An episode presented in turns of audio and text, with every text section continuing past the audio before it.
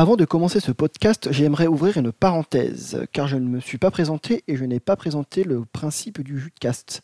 Alors moi je m'appelle Julien, j'ai 30 ans, je suis ingénieur informatique et j'ai décidé de créer les Jutcasts afin de faire un podcast où je parlerai de différents sujets qui me tiennent à cœur avec euh, des invités qui seront experts ou en relation avec le sujet. Chaque euh, Jutcast durera entre 30 minutes et 1 heure et ils sortiront à peu près tous les mois. Les jeux de cast euh, traiteront de sujets euh, divers et variés, culture d'entreprise, pop culture, sujets d'actualité, un petit peu euh, tout ce qui me passera par la tête. Voilà, je referme cette parenthèse et je vous souhaite à tous une très bonne écoute. Ciao Bonjour et bienvenue dans ce deuxième épisode des Jeux de Cast. Aujourd'hui, un épisode qui sera consacré à la cigarette électronique. Et pour en parler, je suis avec euh, Patrick euh, Béduet. Eh bien, Patrick, déjà merci d'être euh, venu. merci. Podcast. Merci de l'invitation. Est-ce que tu pourrais te présenter pour nos auditeurs, s'il te plaît, en deux mots? Alors, je suis Patrick Béduet, je suis le fondateur de Vapexpo, qui est le premier salon international de la cigarette électronique et qui a été créé en 2014 et euh, devenu au fil des années euh, institution en France euh, de la, du rendez-vous des professionnels de la vape. Voilà. D'accord, très bien, merci. Donc pour commencer, petit tour de, de table culturelle que j'ai lancé dans, dans, dans, ce podcast, donc je fais, que je fais à tous les podcasts. Ouais. Et ce serait que tu me présentes une ou plusieurs offres qui t'ont marqué. Donc ça peut être du cinéma, du théâtre, de la musique, du jeu vidéo, peu importe. Ça peut être tout mélangé Ça peut être tout mélangé aussi, si est un, ouais théâtre, musique, jeu, euh, cinéma en même temps Non, après c'est divers parce que je suis pas au niveau du cinéma, j'aime beaucoup euh, Tarantino et je crois que le, le film qui m'a le plus, euh, comment dire, pas choqué mais qui m'a le plus marqué, euh, c'est euh, Pulp Fiction. D'accord. Ça a été pour moi une, une sacrée révélation parce que c'est un, un film qui commence pas euh, qui commence par la fin et j'aime beaucoup le j'aime beaucoup le principe de, des chapitres et tout ça et ça a été une révolution dans les années 90 il est sorti en 95 de tête et euh, ça a été un sacré euh, un sacré choc pour moi voilà. ça va ça c'est un grand film je suis bien d'accord voilà. après en niveau musique moi j'écoute beaucoup de métal et le truc qui m'a le plus révolutionné à l'époque euh, c'est euh, l'album de Rage Against the Machine en 91 qui a mis un tournant dans le musical parce que c'était la première fois euh, qu'il y a un vrai mélange rap et, euh, et métal. Alors que Run DMC et Aerosmith l'avaient fait avant, dans les 80, euh, c'était plus ou moins réussi. Mais là, ils ont carrément faire un album et puis avec des nouveaux sons. Ça, ça a été un vrai tournant. Il y a eu ça comme album et l'album de Korn aussi qui est sorti dans les mêmes années. Ça donnait un, une culture métal différente. C'est euh, ce qui a créé la fusion, un peu la fusion maintenant, euh, ce qu'on appelle la fusion maintenant, où ils mélangent un peu les genres dans le métal avec du rap, avec euh, exactement ça, l'opéra, des choses comme ça. Exactement ça, ça m'avait vraiment vraiment marqué à l'époque, vraiment. C'est un truc, euh, ça, ça, ouais, ça m'a, ça m'a, ça m'a plu, ça m'a, ça, ça, ça a changé si on sortait du, du Black Album de Metallica, qui était vraiment très très bien à l'époque. oui. On parle de ça, j'avais 14-15 ans. Et et ça, ça a mis un, gros tournant. Euh, il y a des puristes, en plus, en plus, ça a divisé un peu à l'époque, avec les puristes de métal qui disaient mais n'importe quoi, c'est pas du métal, ça, machin et tout. C'est assez drôle à l'époque de vivre ça. Et euh, ça m'a vachement, euh, vachement marqué, ça aussi. C'était vraiment une belle, une belle découverte de se dire, purée, il y a un groupe qui sort de nulle part et qui, a, qui a lancé un nouveau, un nouveau mouvement, on va dire. Ah oui, bah c'est comme maintenant, euh, le métal de maintenant a beaucoup changé par rapport au métal que toi sûrement tu, tu écoutais à, Ouais, ton, ouais. à ton époque. Ouais. Et encore maintenant, les puristes disent c'est pas du métal, alors que c'est le métal qui a, qui a évolué avec son, avec son Oui, temps. c'est- ouais, c'est ça, quoi. Il y a beaucoup plus de, de volets lyriques, on va dire, maintenant, au niveau du Oui. chant, qu'avant, quoi. Donc, euh, c'est un petit peu euh, la, la, du, pas du Limp mais du, euh, comment Linkin Park, mais euh, amélioré, maintenant. Oui, c'est ça un peu.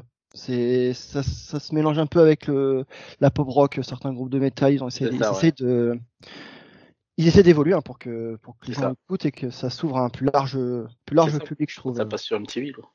C'est ça, exactement ça. Donc voilà. Et euh, après, bah, après euh, jeux vidéo, euh, ce qui m'a marqué à l'époque. euh, alors c'est très très très très vieux, mais moi je suis dans, dans le jeu vidéo depuis un petit moment. Je suis bien la- l'actualité. Enfin maintenant moins, mais à l'époque, euh, La Super Nintendo et Street Fighter, ça a été la révolution pour, Ah bah tout, tout joueur, sérieusement, de, de, de mon âge. Hein, de, Non, vous, c'est les gens au réseau les, et tout, et compagnie, mais nous, là, quand on est passé de la 2D améliorée avec euh, Street Fighter, ça a été mais, la claque, quoi, la bombe, le truc, euh, waouh, putain, on se dit, oh, Bah oui, bah et encore maintenant, euh, tu regardes les, bah, vu que là tu parles de jeux de combat, euh, tu regardes les jeux de combat de maintenant, ils sont assez simplistes, c'est, ça se résume à deux trois boutons et pas plus. Et même les Street Fighter récents, ça reste du vrai combo euh, à l'ancienne et euh, des joueurs euh, qui, des joueurs néophytes qui jouent à, par exemple, euh, je dis à Tekken ou Dragon Ball, euh, ils ont du mal quand ils passent sur un Street Fighter parce que c'est resté euh, quand même le jeu de compétition de, de combat. ah oui, moi j'en ai mis des, des branlées à pas mal de personnes parce qu'ils se soupçonnaient pas que je maîtrisais bien ces Street Fighter. Oui, ça ça, reste- c'était Ça reste un jeu de, de compétition, Street Fighter. Bien. Donc voilà, c'est mes trois points. Eh bien, culturels. Après, bien. je ne lis pas beaucoup apparemment.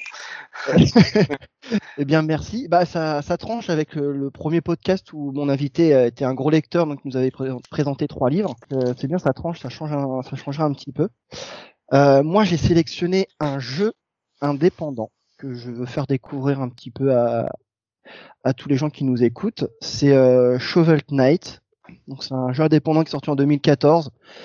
Euh, c'est du 2D, euh, c'est du 2D pixel euh, assez classique en somme, mais bien réalisé, assez long et assez difficile. Donc voilà, c'est un petit jeu indépendant sur PC qui est, qui est vraiment très sympa et que j'invite à tout le monde de- d'y jouer.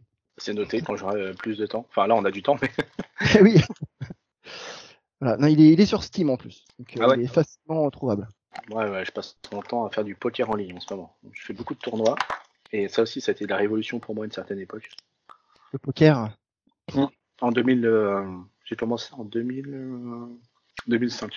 Enfin, en 2020, c'est 15 ans que je joue. Ah oui. Et euh, ça a été une certaine révolution pour moi. Pas je sais pas, on peut dire ça culturel, mais j'ai appris beaucoup de choses. Oh, c'est une, c'est une culture le, le poker. C'est, ça reste un jeu de, ça reste un jeu et avec ses règles et sa communauté quand même, c'est, c'est assez fermé euh, le poker. Donc ouais, ça reste euh, Bah, Ouais, après, il y a, dur. euh, il y a- y a du, euh, il y en a beaucoup qui pensent que c'est- dû au hasard, alors que pas du tout. Il y a beaucoup de maîtrise de, de destin, on va dire. C'est pas Oui. forcément, euh, c'est pas un pur jeu de hasard, même si la française des jeux ou l'État reconnaît que c'est un jeu de hasard. C'est pas un jeu de hasard. Il y a beaucoup de stratégies, de techniques. Tu peux pas gagner euh, des tournois comme ça sans, sans technique. Ah, je m'en doute. Il faut ait un minimum, on va dire, de, de rigueur, de technique. Et là, je me suis remis euh, un peu plus qu'avant. Je fais des bons scores. hein. Je suis arrivé euh, 3-4 fois 15e sur 2000 joueurs. C'est. Ouais, 15e deux fois d'affilée, sur deux jours d'affilée sur le- des jeux où il y avait... on était 2000, quoi. Donc ça va, je suis content. Ça fait une, des belles performances. Donc ça fait 4-5 heures de jeu d'affilée, mais, euh, mais ça fait des belles performances. Ça t'aide à te concentrer, à te... ça t'aide à à prendre des bonnes, décisions, des bonnes décisions, tout ça. C'est un sacré, euh, c'est une sacrée école le, le poker. Et pour les affaires, on en reviendra après. Ça, ça sert. Ça sert, d'accord. Bon, bah, c'est, une, c'est un bon point à prendre en note alors. Ouais. si ça sert. Alors, pour euh, passer à la, à la suite, on va parler un peu de toi, Patrick. Mhm.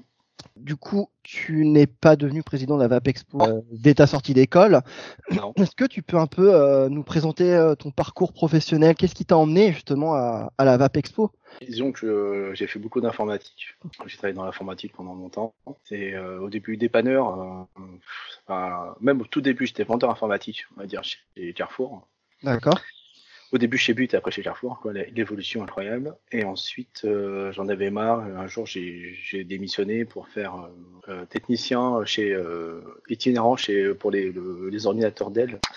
Et ça, c'était marrant parce que personne, ne- enfin, c'était très très dur de trouver des profils comme le nôtre. Mais et ça, j'ai fait ça. J'étais pareil sur 60 euh, candidats. ils ont retenu que deux personnes, moi et un autre. Donc euh, c'était vraiment euh, assez marrant quand même. Parce qu'il y a très peu d'élus et pour euh, pour ce métier-là. Et euh, donc j'ai fait ça pendant un petit moment. Et puis après, euh, après bah, je suis monté en gamme et, et, euh, j'ai fini administrateur euh, système pour euh, pour une banque euh, française. D'accord. Et ensuite, j'étais recruté chez Atos pour m'occuper des grands comptes européens, de, des boîtes comme GFCO, Alstom, etc. etc. Ah et ensuite, un jour, j'ai arrêté parce que j'ai eu des problèmes de santé. Et je me suis mis à mon propre compte pour ouvrir une boutique de cigarettes électroniques à, à Arpajon. D'accord. J'étais le seul dans, dans le, en Ile-de-France à faire ça et euh, j'étais le premier, on va dire, en Ile-de-France à faire ça. Et puis après, bah, j'avais aucune, euh, j'avais pas, comment dire, de, de, projet. C'était pas un truc où je me suis dit tiens, je vais faire ça et puis après je vais faire ça. J'ai ouvert, j'ai vu, j'ai vu ça fonctionner parce qu'on était bon dans l'explication et dans le matériel qu'on proposait. D'accord. Et ensuite, bah, de fil en aiguille, on en est, voilà, on n'a pas grossi, mais voilà, j'ai embauché des gens, tout ça. Et puis un jour, euh, euh, vu que je commençais à avoir pas mal de, de, contacts dans le monde de la cigarette électronique avec beaucoup de fournisseurs, tout ça, un jour, je me suis dit, bah, faudrait euh, voit à une rencontre, un salon, un truc comme ça. Donc j'ai regardé sur internet, ça n'existait pas. Mais ça n'existait pas du tout dans le monde. Pas du tout. Donc, là, je me suis... euh, non, c'était pas du tout. Non. D'accord. Il y avait des rencontres, des conventions, mais c'était pas un vrai salon. Quoi. Et je me suis dit, bah tiens, si je lançais un salon. Donc j'ai j'ai mis beaucoup d'argent de mes fonds de, euh, dedans, dans de, mes fonds propres, et euh, pour créer Vapexpo en 2014. Donc la boutique, je l'ai ouvert en 2012 et Vapexpo, je l'ai inventé en 2014. Et c'est après vraiment qu'on m'a vraiment euh, officialisé, comme quoi j'étais le premier au monde à faire un salon dédié à la électronique. Euh, de façon internationale en plus. Donc on a regroupé euh, des exposants de, de, Chine, des États-Unis, de France, et ça c'était un gros truc quoi. Donc le premier est à Bordeaux. Et après euh, le, succès de Bordeaux au mois de mars, on a décidé de, de, le faire aussi à la Villette la même année en 2014, en septembre 2014 à la Villette. Et là c'était un gros carton et puis après bah ça s'est lancé quoi, ça s'est monté, c'est monté en gamme. Ça a été très très vite au final parce que euh, oui ouverture ah, en personne oui, il y avait personne sur le marché, donc euh, forcément. Mais du coup, ça a quand même bien pris parce que c'est pour la cigarette électronique, ça reste quand même euh, un sujet un peu un peu chaud euh, en France. Et malgré tout, tu as quand même de la clientèle et du et des, des collègues qui sont venus avec toi pour ce pour les salons et pour alimenter les alimenter la Vape Expo du coup. Bah oui. C'est après comme j'avais pas mal de, de, de, de réseaux, donc euh, ça, ça a facilité aussi. Comme j'étais quelqu'un du métier, ça a facilité et ça a plu. Et ça, c'est voilà, ça, ça, ça m'a lancé. Hein, c'est si je connaissais, si, voilà, le truc c'est que si je connaissais personne et j'étais venu comme ça, euh, voilà, salut, je monte un salon, ça l'aurait peut-être pas fait aussi bien. Oui, là tu connaissais euh, tout le sujet. Du monde et voilà. Donc, euh, comme ça, c'était un petit cercle à l'époque bon, fallait, euh, voilà, fallait les mettre en confiance et ils se sont dit tiens, euh, voilà, nous on le connaît, euh, il fait ça bien et basta quoi. Et encore aujourd'hui, il y a le, salon grossit?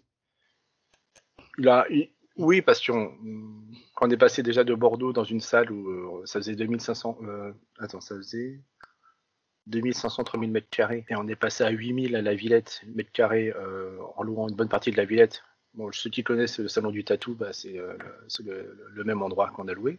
D'accord. Et ensuite, de la Villette, on est passé à 15 000 m2 à Villepinte. Donc, on a, on a doublé de volume. Et après, à Villepinte, là, le, prochain, là, on, on, a, on a arrêté Villepinte, on le fera à Paris Event Center, à, à Paris Nord. Ok. Côté de la Villette, où ça fait 12 500 m2. On a pris les deux bâtiments en entier. Voilà. On a, on a fait des choses bien aussi. Ah ouais, ça fait, ça va vraiment un très très grand salon, hein, du coup. Ouais, c'est pas le plus long du monde, mais c'est suffisant pour la France. en plus, en France, il y a beaucoup de personnes qui, euh, qui sont passées à la, cigarette électronique. Disons que le Vape Expo a fait euh, grandir euh, beaucoup de sociétés.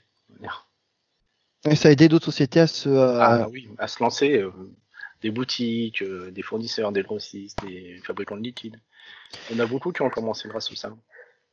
Et il y a des indépendants qui viennent au salon exposer leur, leur euh, avancée technologique sur la cigarette électronique ou des gens qui ont décidé pour. Euh, si ça me plaît, ouais, je, leur donne une, une place. on a un concept qui s'appelle le, le coin des nouveaux et euh, ça, on sélectionne des sociétés qui ont moins de deux ans, françaises. D'accord. Et on, leur, on, leur offre, on, leur offre pas, mais ils ont le droit à des stands avec des comment dire des avantages financiers moins chers et tout ça. Donc ça leur permet de, venir exposer et d'avoir une, visibilité du marché euh, sur le salon. Et euh, la VAP Expo, elle est que en France ou on peut la retrouver dans d'autres euh, d'autres villes du bah, pays? On fait Paris, on fait Paris en, en, septembre-octobre généralement, c'est Paris. Après au mois de mars, on, fait la tournée des, en province, donc on, a déjà fait Lille, Lyon, Nantes, Bordeaux. Et là, on allait faire Nice, mais bon, à cause de Covid-19, on a dû annuler. Oui, c'est normal. Voilà, donc, euh, donc voilà, et puis ensuite, on a fait, on fait Madrid, c'est une, un salon qui se fait en Espagne, le Expo Madrid, avec une équipe qui a, pris le, qui a franchisé la marque. C'est comme une franchise euh, qui, qui, loue la marque Vap Expo.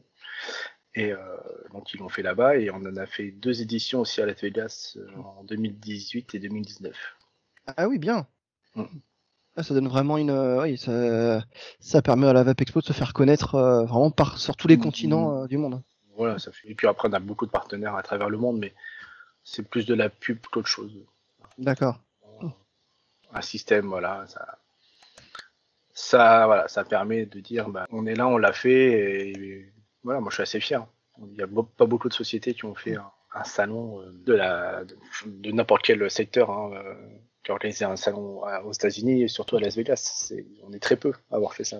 très... le, jeu vidéo, je pense. Euh, puis, euh, bah, le jeu vidéo, c'est américain. C'est les Américains qui organisent. Oui, oui, oui. Mais là, c'est une entreprise française qui, qui s'exporte, oui. Euh... S'exporte là-bas, une marque. Donc, euh, ça fait bizarre. Mais bon, je l'ai fait, je suis content. Bah oui, il faut. Il faut être content de ces projets qui aboutissent comme ça. C'est ça, ça, ça, ça, permet vraiment une grosse visibilité à la VAP Expo, du coup, euh, vraiment sur le différents continents. Donc après, euh, je sais pas si on va continuer, mais, mais euh, voilà, c'était les, les, beaux projets qu'on a eu. Après, si un jour on refait à Las Vegas, on le fera, mais là, je crois qu'on a, on a arrêté parce que le marché est très bizarre là-bas, donc on a arrêté. D'accord. Enfin, salon là-bas. Du coup, en parlant du, du, du, marché de la cigarette électronique, c'est quand même un, donc je l'avais dit, c'est un sujet assez, assez euh, bouillant euh, dans le monde. Donc, ma première question, c'est est-ce que elle est vraiment dangereuse ou pas pour la santé? Parce que beaucoup de personnes se posent encore même maintenant la question. Et vu qu'on a des personnes qui disent oui, des personnes qui disent non, il y a des gens qui ne savent pas forcément sur quel pied danser avec, euh, ah, ça, avec les cigarettes électroniques. C'est le jeu des lobbies du tabac qui, nous ont beaucoup mis des, bâtons dans les roues, mais non, c'est c'est pas inoffensif, mais c'est 99% moins dangereux que la cigarette. Il n'y a, pas de composants chimiques. Euh, enfin, enfin, si, des composants chimiques, pardon, mais il n'y a pas de composants, euh, il n'y a pas de combustion dedans dans la cigarette classique. D'accord. La cigarette électronique. Il n'y a pas, de, y a pas de, de, combustion qui se transforme et qui euh, amène du monoxyde de carbone et compagnie. Il n'y a pas de tout ça dedans. Il n'y a pas de monoxyde de carbone, il n'y a pas de, il n'y a pas de, euh, d'ammoniac et compagnie. Il n'y a pas tous ces éléments-là.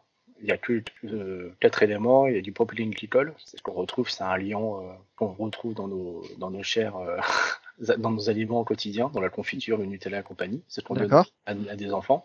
Mhm. Il y a du il y a du propylène glycol, de la glycérine végétale. Pareil, c'est un produit cosmétique. Oui. Qu'on retrouve aussi dans les produits cosmétiques, mais aussi beaucoup dans l'alimentaire. Euh, de la nicotine pour ceux qui en ont besoin, à différentes doses, des arômes naturels ou synthétiques, donc tout ça, des arômes alimentaires, et de l'alcool qui euh, très très peu qui stabilise euh, l'arôme. Voilà. Les, éléments qu'on trouve généralement dans la cigarette électronique. Donc après, ce qu'on aspire généralement, bah, c'est ça. Mais c'est pas, il n'y a pas de nocivité parce que dans la glycérine végétale ou le propylène glycol, c'est ce qu'on retrouve aussi dans les ventolines pour les asthmatiques, ils inhalent ça dedans et il n'y a pas, a pas de nocivité. Donc voilà, tout, tout. Le problème, c'est que comme c'était un produit nouveau, il y a eu beaucoup de, de débats controversés là-dessus et euh, les gens, euh, voilà, ont eu peur de la nouveauté et surtout les lobbies du tabac, ils se sont dit oulala, il y a moins de fumeurs. Euh. parce qu'au début, on était pris pour des rigolos avec ça. Et comme c'est monté en gamme et tout ça, et comme c'est monté en, dans les ventes, oui. aujourd'hui même, les, les, grands fabricants de tabac se sont mis à fabriquer des cigarettes électroniques. Donc c'est pas pour rien, c'est qu'il y a vraiment un réel marché tout en surfant sur l'idée, oui, bah ouais, c'est pas dangereux. Maintenant, eux, ils sont là à train de dire, là, tu veux l'entendre que finalement, c'est pas dangereux. Quoi. Ils changent leur euh, fusil d'épaule. Voilà, tous les, tous les professionnels du tabac et compagnie vous diront, tous les tabacologues, ils vont dire, bah, vaut mieux euh, fumer, euh, vaper de la, une cigarette électronique que fumer euh, trois paquets par jour. Bah oui, du coup, oui. Voilà. Donc, il y a là le truc. Donc, voilà, ça permet de. C'est une, une, alternative. Voilà, il y a des gens qui ont, qui ont essayé d'arrêter de fumer grâce à, au patch ou des choses comme ça. Ils ont, ils ont réussi. Et ceux qui n'ont pas réussi euh, et qui se retrouvent un peu comme ça avec euh, euh, une cigarette électronique, bah c'est c'est plutôt prometteur parce qu'ils ont le geste, ils ont la vapeur qui recrache et on, on dupe le cerveau, si vous préférez. Donc oui, d'accord. Les, les, donc il y a le geste, il y a la fumée, il y a il y a tout ça qui, qui, où le cerveau se dit ah j'ai l'impression d'avoir ce geste que j'ai pas oublié, sauf qu'il est strictement moins nocif. Voilà. Du coup, moi, moi euh... jusqu'à présent, il y a eu zéro mort de la cigarette électronique. Hein. Zéro, hein, ça n'existe pas. Hein. Quelqu'un qui est mort de la cigarette électronique, ça n'existe pas. Ils ont beau chercher euh, à travers le monde, ça n'existe pas. Il n'y a pas de mort. Les, les choses qui s'est passées aux États-Unis, c'est euh, des gens qui ont mis dedans de l'huile essentielle et compagnie. C'est comme si, tu préfères, on, disait, on t'interdisait de boire euh, des verres d'eau parce que dedans, tu as mis l'eau de Javel. Forcément, euh, ça va pas oui, le faire. forcément. Oui, mais ça, il n'y a pas eu de. On va pas t'interdire de, de, ensuite de boire de l'eau, tu vois. Non, non, mais du coup, il n'y a, y a, y a, pas eu de mort avec les produits officiels. Non, non, non, jamais. Et les gens qui ont essayé de faire les petits chimistes, euh, ah bah... ont mal fini. Quoi. Eh bah oui, voilà. Parce que c'est pas... quand même euh, des entreprises qui les fabriquent euh, avec des bah, doses, euh, des produits très spécifiques. Bah, disons que les entreprises, en plus euh, françaises, sont très réglementées en France, donc on peut pas mettre n'importe quoi. On peut pas mettre d'huile essentielle, on peut pas mettre d'huile frelatée de THC, on peut pas faire de choses pareilles. Oui. Avec la, les fabricants sont, sont, suivis et leurs euh, recettes et leurs euh, composés sont déposés. Avec, avec des normes, des normes AFNOR et compagnie. On sait pas n'importe quoi. Et il euh, y a des gens qui se mettent à des, des non-fumeurs qui n'ont jamais touché à la cigarette, qui se mettent à la cigarette électronique? Sans être passé par l'étape cigarette euh, classique. Moi, à ma connaissance, à la boutique, on vend pas à des gens qui qui fument pas. D'accord. C'est une question de principe. C'est euh, le mec qui fume pas, il... on leur dit bah non. Après, d'autres boutiques qui veulent les vendre, bah ça les regarde. Mais euh, ça nous arrivait quelqu'un qui, qui, nous a insisté là-dessus. Et euh, donc ensuite, euh, il est parti sur un produit euh, sans nicotine. Donc il n'y a pas de dépendance. D'accord. Parce que c'est la nicotine qui rend la dépendance de la cigarette classique. Si demain oui. vous n'avez pas mis de nicotine dedans, les gens ne seront pas dépendants de la, la cigarette, le tabac, oui. Donc euh, voilà, quelqu'un qui veut, qui veut s'y mettre juste pour avoir des arômes, je trouve ça un peu ridicule, moi. Hein, mais bon, s'il veut le faire, il le fait sans nicotine, il a le droit. Il sera jamais dépendant. Il pourra vapoter, poser sa machine pendant six mois et ça va pas avoir de manque. D'accord. Donc, mieux. Euh... On, on, le déconseille fortement. C'est vraiment, vraiment. Après, on peut pas empêcher quelqu'un d'acheter sur le net ou quoi, mais mais c'est l'idée, allez, tu. Euh... Moi, moi, par exemple, ça fait euh, en 2020 j'ai arrêté de fumer en 2000, bah, 2012. Et j'ai arrêté la nicotine euh, il y a 4 ans. Donc là, vraiment, je vape. Euh, parce que j'aime bien les loups, tout ça, mais je peux m'en passer euh, toute la journée, ça me dérange pas. Oui, du coup, c'est plus l'habitude du geste, plus que c'est plus une dépendance non, au produit. J'aime bien les loups, j'aime bien, le, j'aime bien le matos, voilà, ça me plaît, basta. Pas... D'accord. Mais c'est voilà, là j'ai une box là en ce moment dans la main, une cigarette électronique, j'aime beaucoup, un fabricant que je connais. Euh, avec un arôme que, que j'aime bien aux fruits rouges. Euh, voilà, je vais de temps en temps euh, tirer dessus, euh, comme en ce moment que j'aime bien, je tire dessus. Ça... Mais j'ai pas de détente ou quoi, ça me j'aime bien le goût. Oui, après c'est oui, euh, donc c'est vraiment pour ceux qui fument déjà et qui veulent éventuellement arrêter euh, petit à petit. et après, je, ouais, après c'est sur le plaisir du, du goût, des choses comme ça par la suite. Ouais, et puis moi je connais beaucoup de clients aussi qui ont totalement arrêté aussi la la, la, la cigarette électronique. C'est pour ça qu'on peut pas avoir des, euh, des comment dire des, euh, des tests sur le long terme. Oui. Parce que quelqu'un qui fume un paquet par jour de Marlboro, on va dire, bah il a ça, il va fumer ça pendant 20 ans. Quelqu'un qui passe à cigarette électronique, bah, il va vapoter euh, du 18 mg au début de son sevrage. Et puis peut-être que 6 mois, 8 mois, un an après, il va passer à 12 mg, mais, mais il va peut-être changer de goût. Il va peut-être euh, prendre après des, des fruits ou j'en sais rien. Et puis au bout de 2, 3, 4 ans, il va peut-être passer à, à 3 mg et puis après à 0. Mais tout ça sur l'espace assez restreint de 5, 6, 7 ans, tu vois. Donc tu peux pas faire dire euh, si tu fumes pendant 20 ans euh, du 20 mg de arôme euh, classique euh, machin ou arôme fraise, bah tu sais ce qui va vraiment t'arriver. On n'en saura jamais rien parce que la personne change tout le temps. Oui, c'est ça. C'est ouais, Donc tu peux pas avoir une étude euh, claire sur le long terme. Oui, parce que les gens fument pas pendant euh, bah 20 non. ans, 30 ans la cigarette électronique du coup. Eh ben non. Ah non. Ouais. Maintenant, ça fait 12 ans que ça existe. c'est sorti en 2008. Il n'y a pas de, il y a pas Il y, a eu des études comme quoi c'est pas, c'est pas nocif. Mais un suivi humain, machin, il n'y en a pas. Mais de toute façon, maintenant, comme ça fait 12 ans que ça existe, on a assez de recul pour dire, bah non, c'est pas nocif. Quelqu'un qui va pas depuis 10 ans, on verra bien que ses poumons euh, ne, pas, se sont pas encrassés, qu'il a retrouvé du souffle, du goût.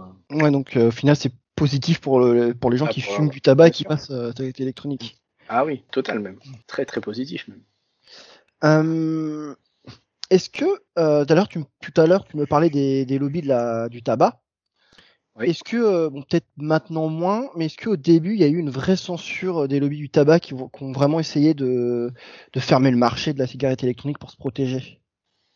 Oui, il y a eu beaucoup de manipulation dans les médias. de toute façon, ils avaient que ça à faire. Mais euh, et voilà, ils ont, ils ont essayé de, de bannir. Enfin, pas de bannir, mais voilà, il y a, ils sont très forts dans des, dans des pays un peu euh, en croissance ou un peu euh, pays euh, qui sont sujets aux, aux mallettes de aux mallettes d'argent. ils ont réussi à les à les convaincre de ne pas faire de la cigarette comme par exemple en Thaïlande ou en Inde ou quoi.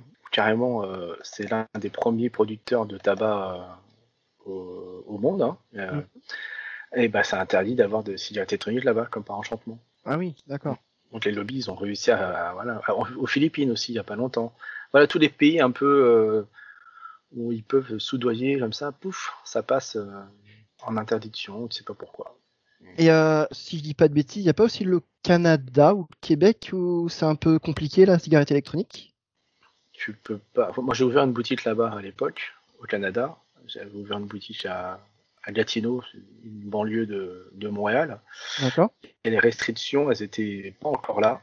Et c'est vrai qu'un jour elles sont arrivées et là j'ai dû fermer parce que c'était. Euh, là maintenant ça s'assouplit. C'est marrant. c'était ah, chaud à l'époque. Là ça s'est assoupli mais c'était euh, il fallait tout fermer, euh, les vitrines, pas de pub machin, pas de dire c'est cigarette électronique. Un, un peu, tu peux pas faire tester à l'intérieur sous peine d'amende. Il faut faire faire tester à 3 mètres de la boutique en dehors. Enfin des trucs mais ridicules. Hein. Ah oui, c'est vraiment pour bloquer le marché. Hein. Exactement. Et c'était cette loi, elle a, elle a, elle a niqué le marché là-bas quoi. Et donc moi j'ai dû fermer parce que c'était très compliqué, très très compliqué. Et bah oui, ont été très très très forts quoi. Ils ont réussi vraiment à bloquer, euh, plus dans, dans, un grand, un grand pays, euh, la, cigarette électronique avec euh, la manipulation. Alors, que aux États-Unis, moi j'étais par exemple à Las Vegas, tu peux fumer partout à l'intérieur, t'as le droit. Oui. Mais à Las Vegas, t'as le droit de vapoter où tu veux aussi. Mais ça a été un... aux États-Unis, chaque État a fait bah, ceux qui étaient plus ou moins comment dire, en bisbille avec euh, euh, les, les, lobbies du tabac, ils ont cédé euh, la plupart du temps. L'État de Californie a une dette à vie avec le, avec le lobby du tabac parce qu'ils ont. C'est eux l'un des plus gros producteurs de, de, cigarettes en, en Californie. Et il faut pas oublier que la Californie a sauvé les caisses grâce à, au tabac qui a avancé beaucoup, beaucoup d'argent pour qu'ils puissent s'en sortir et compagnie. Ouais, d'accord. Euh, ça joue beaucoup. Voilà. Et à l'époque, j'ai produit un, un, documentaire sur la cigarette électronique qui se trouve, qui est gratuit sur YouTube. s'appelle euh, Beyond the Cloud. D'accord. Que j'ai produit il y a 4 ans maintenant. Et euh, ça dure une heure et ça parle de la cigarette électronique et, et il, va partout dans le monde. Jusqu'au, il va même, on a même interviewé le créateur de la cigarette électronique, Onlik, un chinois, qui lui a comment dire, euh, à, on, a, on, a, réussi à l'avoir. Enfin, c'était assez, euh, comment dire, c'était assez, euh, assez fort, quoi. Le, le, mec, il donnait aucune, jamais, euh, jamais d'interview, et nous, on a réussi à l'avoir dans le documentaire. C'est vraiment, c'était vraiment quelque chose de très fort. Ah bah, je, vais, je vais partager le documentaire sur les, dans les commentaires pour que les gens puissent aller le voir s'ils s'ils le souhaitent. Et il est gratuit, ouais, sur YouTube. sur YouTube. Ouais, très très bien. On a fait 300 000 vues, gratuit. Ça m'a pas pas du tout apporté d'argent. C'est vraiment un, un, un, film que j'ai produit, un documentaire que j'ai produit euh, pour démontrer ce que penser l'opinion, on va dire, du public de la cigarette électronique. D'accord. Et c'est bien, c'est un documentaire où on n'est pas ni, on est ni pour ni, ni contre. On est, Alors on est on est un peu neutre parce que voilà, on voulait pas faire un documentaire euh, genre euh, la cigarette électronique c'est génial, euh, on va poter. Oui, c'était pas le but. Non. C'était plus pour présenter euh, la cigarette électronique, euh, Ouais, voilà. qui l'a créée, comment, qu'est-ce qu'elle fait, etc. Ouais, t'en fais ton t'en fais ton comment dire ton ton, ton- ton analyse à la fin. D'accord.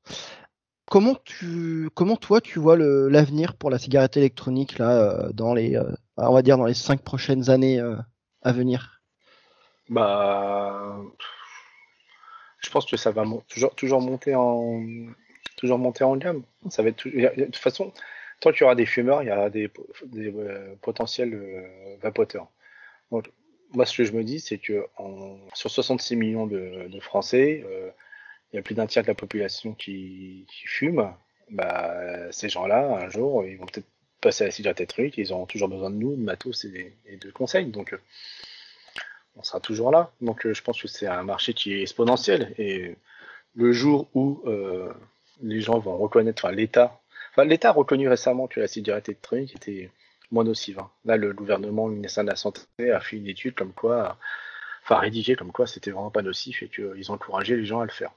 D'accord, ok.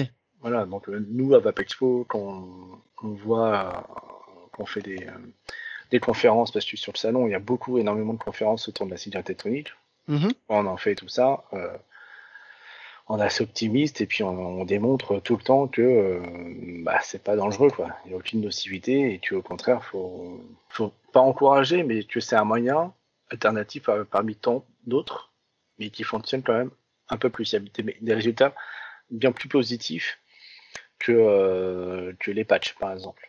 Ça marche mieux pour euh, les gens qui veulent euh, arrêter de fumer. euh, Exactement. En Grande-Bretagne, par exemple, ils ont, ils poussent la population à, à la cigarette électronique. Ils, ils ont même ouvert des officines euh, dans des hôpitaux. D'accord. c'est- carrément, euh, au lieu d'ouvrir un bureau de tabac, ils ont ouvert des, euh, des boutiques de cigarettes électroniques dans les hôpitaux. Et ça, c'est exceptionnel. C'est au lieu d'avoir un, un point presse avec un bureau de tabac et des magazines, bah, c'est la même chose, sauf qu'ils vendent de la vape. Mais ça pousse les gens qui fument à, à peut-être essayer une alternative euh, Bah oui, parce pour que leur santé. hein. C'est ça. Mais là-bas, ils ont. et, alors, c'est marrant, parce qu'ils ont les mêmes poumons que nous, les Anglais. Et là-bas, ça marche très bien, il n'y a pas de souci, les gens sont contents, ils arrêtent de fumer. Et ils ont réduit massivement le nombre de fumeurs dans le pays. Ouais, après, ça dépend du, euh, ça dépend du gouvernement, ça dépend de la mentalité des gens, de comment le, les médias ont fait apparaître le produit. Et puis, euh, ça, chaque pays, euh, ça va être différent dans chaque pays. Oui, et euh, l'Angleterre, ils ont. Ils ont vraiment assuré. Ils ont, ils sont pas laissés avoir par le, par les lobbies euh, du tabac. Et euh, ils ont, euh, ils ont comment dire, euh, ils ont fait leur propre étude. Ils ont dit ah ouais, c'est moins nocif. Donc maintenant, il faut encourager les gens à faire ça, que ça fonctionne? Point. Et ils se posent pas de questions aux Angleterre. C'est ça qui est bien.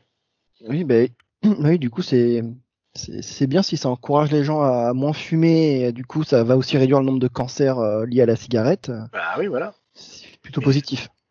Ils, ils sont pas là à emmerder le monde en disant ouais, on sait pas, vous savez. Non, non, non, il n'y a pas de doute. Ça fonctionne. Point. Il n'y a, y a pas de, a pas de doute. Il n'y a pas de problème avec ça. C'est ça que, que j'aime bien. C'est euh, voilà. Et pourtant, c'est ce que je dis souvent. Euh, c'est que pourquoi nous, enfin, en France, maintenant, euh, ils, nous- prenaient la tête comme ça, alors que, alors c'est- c'est indiqué que c'est moins, moins, moins nocif. Oui, bah oui. Pourquoi dans d'autres pays c'est bon et ici en France euh, on nous dit ouais euh, on sait pas trop. Voilà, c'est qu'il y a un truc derrière. Outre, euh, outre au niveau de la, de la santé, il y a aussi des, euh, comment dirais-je, des avancées technologiques sur la, sur les cigarettes électroniques qui continuent encore maintenant, euh, des innovations. Oui, ça, oui, il y en a encore des innovations, oui. Mais euh, après c'est plus des innovations sur le confort et puis euh, de vape. Mais euh, c'est vrai qu'en termes d'innovation, enfin c'est, on va dire l'innovation maintenant c'est la simplicité du produit. Maintenant il y a J'avoue qu'il y a beaucoup de comment dire de produits euh, très accessibles comparé à avant. pour les débutants, avec des capsules scellées, on clipse euh, tout bêtement, on aspire. Vraiment, euh, c'est très, euh, c'est très simple maintenant. C'est produits beaucoup plus simple qu'à l'époque, euh, Ouais. Où c'était des choses un peu plus euh, compliquées à utiliser, peut-être pour les, des personnes qui sont pas très, euh, très, très à l'aise avec euh, ça. la technologie. C'est ça la c'est ça le, on va dire le- l'innovation d'aujourd'hui. Oui, oui, oui. Alors, on a beaucoup parlé bon, autour de la cigarette électronique, qui était le, sujet principal. Tu as d'autres passions que la cigarette électronique, comme la musique. J'ai vu que que plus jeune, tu as eu des groupes de, de musique? Oui, oui, ça, je, joue, je, joue la guitare. Là, je reprends un petit peu avec le confinement, mais ouais, j'ai fait beaucoup de, de guitare. J'ai mis ça un peu de côté ces dernières années. Et euh, là, je reprends. Euh, là, j'ai appris le thème de Game of Thrones. J'étais très content de l'apprendre. très facile à jouer. J'étais content de, de, le maîtriser. Donc, euh, Pour la reprise. Voilà, quoi. Mais sinon, ouais, j'ai eu ça. J'ai eu, eu la passion pour le roller à l'époque. J'ai eu tellement de choses. Euh, les jeux vidéo toujours, hein, même si je disais tout à l'heure que j'ai un peu moins, mais euh, les jeux vidéo c'est toujours le truc, quoi. C'est toujours un truc. Oui. C'est toujours mon. voilà, j'aime bien me détendre à travers ça. Et puis après, euh, j'ai pas. Après voilà, c'est beaucoup de cinéma, beaucoup de de, de, de, musique et compagnie, quoi. Oui, bon, c'est vrai que je suis pareil. Hein, le jeu vidéo, ça me, ça me détend surtout là en ce moment, en étant confiné. ouais. C'est vrai que là, j'avais pas trop le temps de jouer. Là, j'ai racheté plein de jeux et. Euh, ah, mais c'est incroyable. Et je, et je joue pas, pas mal. Ça, les documentaires.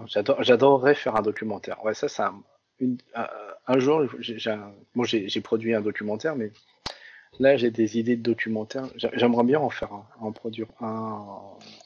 Enfin, pas y participer. Parce que là, Beyond the Cloud, je l'ai produit, tout ça, donc voilà, j'ai mis des ronds dedans, et puis, et puis basta. Mais, mais en produire un, ouais, sincèrement, euh, là, je suis, euh, j'ai une idée. Euh, je suis, je suis d'origine asiatique, je suis vietnamien. Oui. Et j'aimerais faire un documentaire sur le, sur le 13e arrondissement, sur que va devenir le 13e arrondissement avec la nouvelle génération qui arrive. C'est une vraie question, parce que ça a été créé par des anciens. Oui. Quid de l'avenir? Quid des enfants? À suivre vont prendre les restaurants Les enfants qui sont partis Parce que démographiquement, les, les, les, enfants de, on va dire, de ceux qui habitent le 13e, qui ont eu des restaurants quoi, bah, ils sont partis pour faire, ils ont fait autre chose. La plupart des fois, ils sont partis en banlieue, ils ont, grandi ailleurs. Est-ce qu'ils ont envie de reprendre le patrimoine Est-ce qu'ils ont envie de faire euh, du commerce Est-ce qu'ils ont envie de reprendre Parce que si ces gens-là ne le font pas, bah ça peut, euh, ça peut faire disparaître quelque chose. Ah, surtout que moi, pour en connaître quelques-uns, ils sont plutôt dans l'optique. Euh, enfin, ils étaient, parce que maintenant ils, ils, y sont plus, mais ils étaient dans l'optique. Euh, moi, j'en avais euh, trois dans mon école d'ingénieur. Et mhm. les trois, ils sont maintenant ils travaillent dans l'informatique. Ils n'avaient pas du tout pour projet de reprendre le restaurant de, de l'oncle ou de, du papa de, de la maman. Donc au final, qui va reprendre après bah, Soit des fois il y a encore de la famille, ou des fois c'est d'autres euh, d'autres personnes asiatiques ou carrément de après ça ferme et c'est autre chose qui ouvre. Donc tu vois, ça, ça, peut être une vraie question en effet. Ouais. ça va qu'est-ce que ça va devenir. ça, ça, ça m'intéresse puis voilà toute la culture euh, qui va avec. Ah est-ce que dans un dans, vrai que dans, dans le 13e dans ce quartier il y a toute la culture asiatique finalement condensée dans, dans Paris. Bah oui voilà. Donc euh, c'est la question que je me pose et je me dis ça peut être un beau euh, même quand je connais quelqu'un qui, qui, qui, qui, fabrique des, enfin qui, qui, qui fait des, des documentaires euh, le sujet l'intéresse énormément. Parce qu'il y a la culture il n'y a pas que les restaurants hein. oui bah oui. la culture qui va avec il y a qu'est-ce qu'ils sont en train de devenir voilà. Tu vois c'est c'est parce que les les enfants bah ils ont toujours cette cette apparence asiatique mais est-ce qu'ils veulent. Euh, est-ce qu'ils. Tu vois, ils sont moins blédards que les parents, tu vois. Donc, euh, oui, oui, bah oui. Ça, tu vois, à l'époque, quand tu allais dans le 13e et tu allais acheter euh, n'importe quoi, un sandwich, la, personne te répondait avec un fort accent, elle te comprenait pas, et puis voilà. Mais maintenant, il y, a, une vraie notion de service, et maintenant, les, les, ceux, le peu, les gens qui ont pris ou continuent à travailler avec leurs parents, bah t'as pas la même appréhension quand tu vas les voir. Tu te dis tiens, euh, ils m'ont compris, ils m'ont parlé, ils m'ont répondu, ils m'ont rendu la monnaie quoi. C'est c'était alors que c'était plus folklorique à l'époque. Donc tu vois, il y a tout un il y a tout un truc autour de ça qui me plaît de faire un je sais pas peut-être un documentaire là-dessus. Ça, ça c'est un truc qui me plaît vraiment. Ah, ça pourrait être vraiment intéressant parce que. Parce que si un jour Chelsea disparaît, ça va être autre chose. Hein. Euh, ça va pas être, euh, ça, va changer l'image de, du, de l'arrondissement. Bah oui, mais il faut, faut, se dire que le 13e, c'est un arrondissement qui est jeune, qui a été. Donc il y a, je crois qu'il est né dans les années 60-70, mais mais le, le, c'est ça qui est drôle. Ça, ça, peut un jour amener à, disparaître, comme le sentier avec les juifs a disparu à Paris. Donc voilà, s'il n'y a pas de reprise ou quoi euh, culturelle et compagnie, le, le, 13e, enfin du moins cette partie du 13e arrondissement, le Chinatown peut disparaître. Et moi, ça m'intéresse. Qu'est-ce que ça va devenir? Est-ce que ça va vraiment disparaître ou non? Surtout qu'il n'y a pas de. Actuellement, à ma connaissance, il n'y a aucun reportage qui traite de ce sujet. Donc c'est pas vraiment être inédit en plus. Oui. Ah ouais, c'est totalement même. On a recherché, fait des recherches, il n'y a rien sur là-dessus, il n'y a pas de de documents. Enfin, il n'y a pas de reportage ou quoi sur le 13e arrondissement, ça n'existe pas. Oh, très peu. Il faut, regarder sur l'INA, machin, sur les archives, mais sur la naissance. C'est très vieux du coup. Hein. Non, non, mais sur la naissance du quartier, mais c'est tout. Mais sinon, euh, il n'y a pas de. Il n'y a, pas, a pas de contexte social par rapport à ça. Et euh, voilà, donc on, ça, si un jour j'ai un peu de temps, je pense que je me lancerai là-dedans et je contacterai la mairie euh, du 13e pour avoir des aides et tout pour machin. Et puis après, je comme on, a des relations euh, dans le 13e et bah, je demanderai à avoir des témoignages de gens là-bas. Euh, je pense qu'ils s'y prêteront euh, vraiment et j'espère bien. J'espère qu'ils s'y prêteront. J'espère qu'ils vont. Ah, je pense s'ils veulent, même eux, peut-être augmenter l'engouement autour du, du quartier. Ce sera aussi dans, dans l'intérêt de, de se montrer, d'expliquer un petit peu l'histoire du quartier, euh, etc. Ça peut être, euh, ça peut être intéressant même pour, pour, tout le monde, quoi, pour connaître un peu l'histoire de, de ce quartier, parce que ça reste ouais, le, le petit euh, en France. Bah oui, c'est disparaît. Euh, c'est, c'est, ça va être, ça serait dommage. Franchement, ça serait dommage. Donc là, on, là pour l'instant, on le vit, on est bien. Mais euh, moi, ça m'a fait le tilt en, me promenant dans le 13e. En putain, ça a changé, ça c'est plus, plus, pareil et tout. Et puis, et j'ai remarqué, ce qui m'a fait tilt, c'est que j'ai été dans une pâtisserie euh, asiate là dans le 13. Et euh, c'était des jeunes qui avaient repris ça, mais qui n'étaient pas du quartier. Hein. C'est des jeunes qui ont repris ça parce que euh, c'est leur culture, c'est leur truc, ils avaient envie de faire ça. Et, et c'est là où aussi la naissance de pas mal de bubble tea repris par des jeunes. Il y a quand même des jeunes qui veulent continuer à, à vivre. Et puis ils ont vu que quand même le Paris 13e euh, c'était très attractif, qu'il y avait quand même du commerce à faire et ils se oh sont dit tiens, tiens, euh, voilà. Et euh, est-ce qu'il continue? Est-ce qu'il est-ce qu'il les pousse à ça? Est-ce qu'il y a voilà au-delà du au-delà du business Est-ce qu'il y a vraiment de la culture il y a quelque chose de culturel aussi? Et je, moi, je, voilà, je pense que c'est un mélange de tout ça. Et je me suis dit, merde, si ces, ces jeunes-là, ils reprennent rien, comment ça va se passer? Qu'est-ce qui va se passer? Qu'est-ce que ce quartier est, amené à mourir doucement? Parce que les... dedans, on a relongé des, d'autres communautés, des Français, des autres, tu vois? Et euh, oui, il y a un peu tout maintenant dans le 16 Et, et, ça peut, est-ce que ça peut disparaître? Bah oui, si on va dans ce sens-là, ça peut disparaître. Sinon. Après, il faudra voir comment, euh, comment la nouvelle génération va, va évoluer au sein de, au sein de ce quartier. C'est pour ça que le documentaire, il me paraît très intéressant. Oui, oui, ça pourrait être très intéressant. Euh. J'espère que tu pourras le, que tu trouveras le temps de, le faire parce que ça serait vraiment euh, quelque chose d'intéressant, je pense. Ah, c'est un vrai sujet, quoi. C'est, un vrai truc. C'est un truc qui me, je me dis putain, putain, faut le tenter, quoi. Il y a un truc à faire euh, autour de, autour de ça. Mm. Pour finir, Patrick, ça va bientôt, ah ouais, ça va bientôt faire une heure. on va bientôt clôturer ce podcast. Est-ce que tu peux un peu nous, raconter ta, routine confinement si tu en as une euh, et euh, deux trois tips euh, pour bien pour bien le vivre? Moi, je pense que le meilleur tip c'est de, se lever tard, comme ça la journée passe plus vite. oui. Et après moi j'ai deux enfants tout ça donc ça va. maintenant ils ont plus besoin de, nous pour se lever, mais mais sinon non ma, ma, journée bon là j'essaie comme le, les toutes les sociétés sont en chômage partiel. Euh, la mienne est en chômage, euh, enfin mes salariés sont en chômage partiel et tout ça, donc euh, on a fermé un peu l'activité. Bah, je, je, je, m'occupe un peu des affaires inhérentes, mais après, je passe mon temps à faire des tournois de poker en ce moment.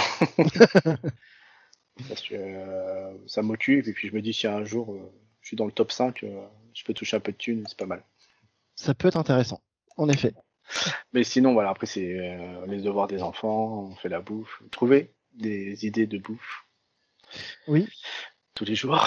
Et, euh, puis, puis, puis voilà. Puis après, bah, les, le, le TIS, bah, c'est de profiter pour entretenir la maison et, euh, et franchement faire tout ce qu'on n'a pas qu'on n'a pas pu faire. Quoi. C'est ranger les papiers, les trucs cons. Hein. Euh, et ranger les papiers, les dossiers, les machins. C'est ça, faire ce qu'on n'a pas pu faire dans l'année. quoi. C'est ça le tips que j'ai. C'est ça. Quoi. Oui, non, je suis bien d'accord, parce que c'est exactement ce que j'ai fait aussi. Vu que je suis, je suis en télétravail, euh, finalement, j'ai modifié la, la chambre de, de mon fils pour que ça soit un peu plus grand. On a rangé les papiers, on a euh, Ouais. s'occupé du jardin, enfin tout ce que t'as pas le temps de faire ça. euh, le reste de et, l'année. et garder le moral et se dire que après, une fois qu'on va revenir à une situation normale, la, la, la conjoncture économique va être très très très dure et je crois que le plus dur arrive. Enfin, voilà, une fois de ça, ça sera fini. euh, c'est la conjoncture économique qui va être très très compliquée à gérer. C'est Oui, ça va être compliqué. euh, la ça- reprise va être compliquée. ça, ça, ah, ça, ça, ça, ça, c'est très compliqué. Il faut vraiment vraiment, euh, faut pas, faut pas oublier ça. Après, bah, je, je vois je te parle, je te parle de- en tant qu'entrepreneur, hein, donc. euh, Ouais, mais je vois mon entreprise, euh, elle commence, elle commence sérieusement à avoir, à avoir mal, vu qu'on travaille pour des, des, des clients qui sont dans le monde entier. Et que tout le monde est confiné, que toutes les entreprises ne travaillent pas, bah, les auditeurs euh, peuvent pas aller auditer les usines, euh, il n'y a pas de sortie, il n'y a pas d'argent qui rentre. Mm. C'est un peu au point mort, donc euh, oui, ça va être, euh, les, les reprises vont être compliquées. Surtout que ça va se faire petit à petit, donc euh, ça va être compliqué pour toutes les, toutes les entreprises et tous les, les, Ah oui, mais moi, les chefs. Je le vois avec euh, Vapexpo qui sera en octobre, là, on va ouvrir les inscriptions au mois de juin, mais on, on sent bien que les entreprises internationales ne vont pas répondre présent, présent tout de suite, c'est sûr et certain même, parce que parce que c'est ça va être très compliqué. De... Non, ça va pas être la priorité, hein, Non. sûr. Non, et puis même après, il faut qu'ils veuillent prendre l'avion, euh, monter, euh, venir à Paris, alors que ça se trouve, euh, eux, ils sont pas dans la même le- la, la, la, la même fréquence que nous en termes de pandémie, d'é- d'épidémie. Donc tu vois, c'est très compliqué. C'est même moi, je me dis putain, si ça vient d'un pays qui lui, c'est très, ils sont très touchés là-bas, je me dirais Ouais, la personne pourra pas venir. attendre un peu. Il y aura toujours cette peur. Voilà, donc euh, ça sera, ça va être pour moi, je pense que le salon pour la, la première fois va être très très francophone. quoi. Oui, bah après, euh, Il sera, il sera moins international que les autres années, je pense. Il y aura moins de Chinois. Je pense que les Chinois ils vont envoyer. Euh, parce que eux aussi, ils ont peur maintenant de se déplacer. Faut pas l'oublier. Ça, maintenant, c'est eux qui ont peur. Donc, oui, euh, là, ils ont peur en ce moment. Ouais. ils vont envoyer quoi? Des représentants euh, de leur marque et tout ça pour le salon. Mais ils vont pas venir eux de d'eux-mêmes euh, sur le sur le salon. C'est pas Il faut attendre l'année prochaine. Mais Ouais. ça, euh, voilà, je m'y prépare. Mais c'est pas pour autant que il y aura moins de- d'exposants. Mais je me prépare à cette euh, sorte de conjoncture. ouais. D'accord. Bon. J'espère que ça ira bien quand même. Ça ira, ça ira. Ça ira, Il n'y a Ouais, pas, ça il y a pas, il y a pas comment dire, il y a pas de raison. Eh bien, mais, Patrick, euh, merci. Merci de toutes ces informations et de tout ce que tu nous as apporté sur le sujet. C'était très intéressant. Merci. Quant à moi, je vais vous retrouver dans un prochain numéro. Et euh, Patrick, je te laisse le mot de la fin. Ah bah oui, non mais bah merci en tout cas. J'espère que cette émission euh, durera dans le temps et que les gens seront de plus en plus intéressés à, à écouter parce que c'est c'est une bonne initiative de ta part de faire des, des podcasts euh, sur des différents sujets. Je trouve ça très intéressant et puis euh, moi, pour ma part, euh, bah, que euh, personne ne craque, restez bien chez vous, faites attention à tout, faites attention à vous ou à vos proches et puis euh, normalement euh, tout devrait bien se passer. je suis bien d'accord. Eh bien, merci de nous avoir écoutés. Et puis, je vous souhaite à tous une, bonne journée ou une bonne soirée. À plus. Ciao. Merci à tous.